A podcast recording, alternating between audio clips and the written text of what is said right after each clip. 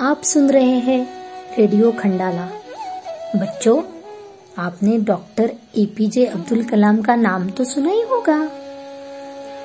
तो फिर Bharat Ratna doctor A P J Abdul Kalam एक ऐसी महान हस्ती थे जिन्होंने अपना पूरा जीवन देश सेवा में लगा दिया। वही एक राष्ट्रपति के रूप में करोड़ों हिंदुस्तानियों को सपने देखने और उन्हें पूरा करने की प्रेरणा दी। तो आइए इसी मिसाइल मैन का एक पाठ सुनते हैं और प्रस्तुत करता है सविता खिल्लारे, अध्यापिका, जिला परिषद पाठशाला महसाम नमस्ते मेरे प्यारे छात्रों। आज हम कक्षा सातवीं के विषय हिंदी के पाठ्य पुस्तक का पाठ छठा पृथ्वी से अग्नि तक इस पाठ्य घटक के ऊपर अध्ययन अध्यापन करने जा रहे हैं।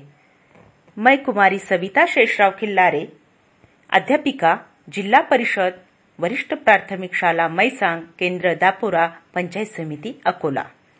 चलो तो छात्रों, आज हम पृथ्वी से अग्नि तक, इस पाठ के लेखक डॉक्टर एपीजे अब्दुल कलाम, इनके नाम से तुम निश्चित ही परिचित होगे। Doctor A P J Abdul Kalam Bharat के महान व्यक्तिमत्व के धनी, जिनका जन्म तमिलनाडु राज्य के रामेश्वरम में 15 अक्टूबर 1931 को हुआ। उन्होंने 25 जुलाई 2002 को भारत के ग्यारहवें राष्ट्रपति के रूप में कार्यभार ग्रहण किया था। विद्यार्थी मित्रों, वो भारत के एक बहुत ही लोकप्रिय राष्ट्रपति थे, ये तुम हम जानते हैं। पर उन्हें उनकी लोकप्रियता और सीधी रहन सहन के वजह से जनता के राष्ट्रपति के नाम से जाने जाते थे। इनके अलावा वे एक प्रख्यात प्राध्यापक, जाने माने अंतरिक्ष इंजीनियर और वैज्ञानिक थे। इन्होंने मुख्य रूप से एक अंतरिक्ष वैज्ञानिक और विज्ञान के व्यवस्था के रूप में चार दशकों तक रक्षा अनुसंधान एवं विकास संगठन, डीआरडीओ और भारतीय अंतरिक्ष अनुसंधान संगठन इसरो संभाला।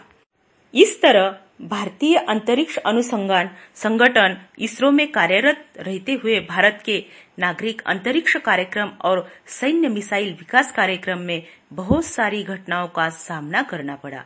इसी घटना में से एक घटना अग्नि मिसाइल के प्रेक्षपण के संदर्भ में हम यहाँ उल्लेखित करते हैं।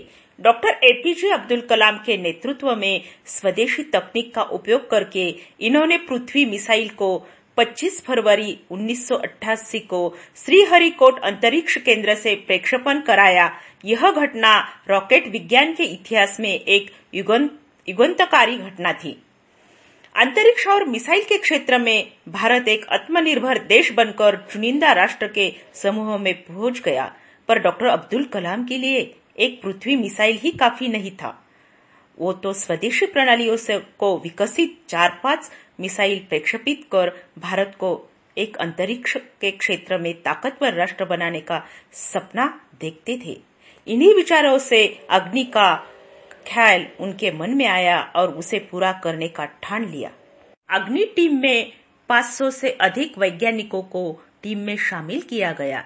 अग्नि का प्रक्षेपण 20 अप्रैल उन्नीस सौ नवासी को निर्धारित किया गया था। इसके लिए अभूतपूर्व अभ्यास की तैयारी चल रही थी। प्रेक्षपण की पूर्व तैयारी की सारी गतिविधियाँ तय कार्यक्रम के अनुसार पूरी हो गई थी, पर प्रेक्षपण से पहले कंप्यूटर ने संकेत दिया था कि उपकरणों में से कोई एक ठीक काम नहीं कर पा रहा है, इसीलिए ये प्रेक्षपण स्थगित करना पड़ा।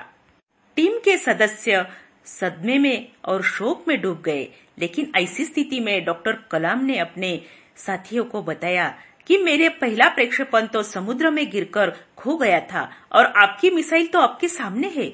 वास्तव में आपने अभी तक कुछ भी खोया नहीं है। इन्हें एक दो हफ़्ते के काम से पूरा हो सकता है अच्छा हो सकता है। इससे टीम में एक नई ऊर्जा आ गई, नई ऊर्जा भर गई और फिर से वो काम में जुट गए।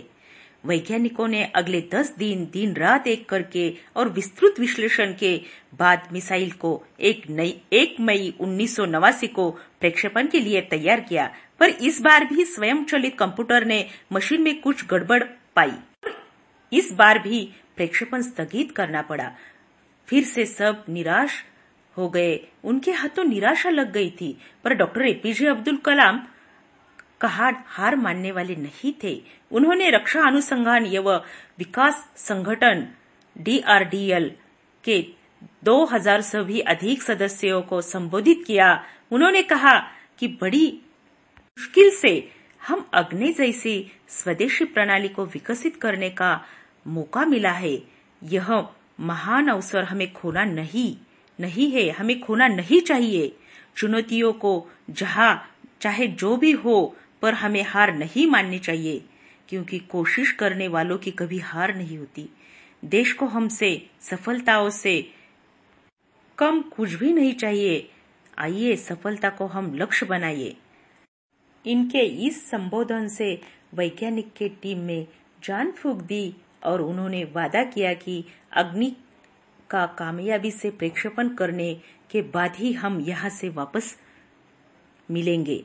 सैकड़ों कर्मचारी लगातार काम करके केवल दस दिन में ही प्रेक्षेपण की सारी बाधाएँ दूर की। इसके बाद खतरा था मौसम का, पर उसमें भी रास्ता निकाल गया और अंततः 22 मई उन्नीस सौ नवासी का दिन निर्धारित किया गया। फिर एक खामोशी और डर का प्रक्षेपण सफल हो पाएगा, इसी खामोशी के चिरते हुए रक्षा मंत्री श्री महादेव। कलाम जी से पूछा, अग्नि की कामयाबी के जश्न में मुझसे कौन सा उपहार चाहोगे? छात्रों, वो डॉक्टर कलाम थे। वो कहा अपने लिए कुछ मांगते। उन्होंने उन्होंने रिसर्च सेंटर इमारत के लिए एक लाख पौधे लगाने के लिए मांगे और इसी के साथ ही सुबह सात बजकर दस मिनट पर अग्नि मिसाइल प्रज्वलित हो उड़ी। यह एक स्वप्न भरी नींद के बाद एक खूबसूरत सुबह जागने जैसा एहसास था। सब झूम उठे। एक में को गले लगाया। डॉक्टर एपीजे अब्दुल कलाम के जीवन का यह एक महानतम क्षण था। सालों की मेहनत की शानदार नतीजा था। छात्रों, इन महान वैज्ञानिक कार्यों की वजह से डॉक्टर अब्दुल कलाम को मिसाइल मैन भी कहा जाता है। इनके विचार आज भी हमारी युवा पीढ़ियों के लिए प्रेरित करते हैं। छात्रों, तुमसे गुजारिश है कि डॉक्टर एपीजे अब्दुल कलाम जैसे महान वैज्ञानिक, लोकप्रिय राष्ट्रपति के विचारों को आत्मसात करें और इनके पद चिन्हों पर चलते हुए जीवन में आगे बढ़ने का प्रयासरत रहे। इस महान विभूति का मृत्यु 27 जुलाई 2015 को हुआ। इसी आशा के साथ आपने इस महान विभूति के बारे में महत्वपूर्ण जानकारी हासिल की होगी। इसी आशा के साथ जय हिंद। आपका दिन शुभ हो जाए। नमस्ते।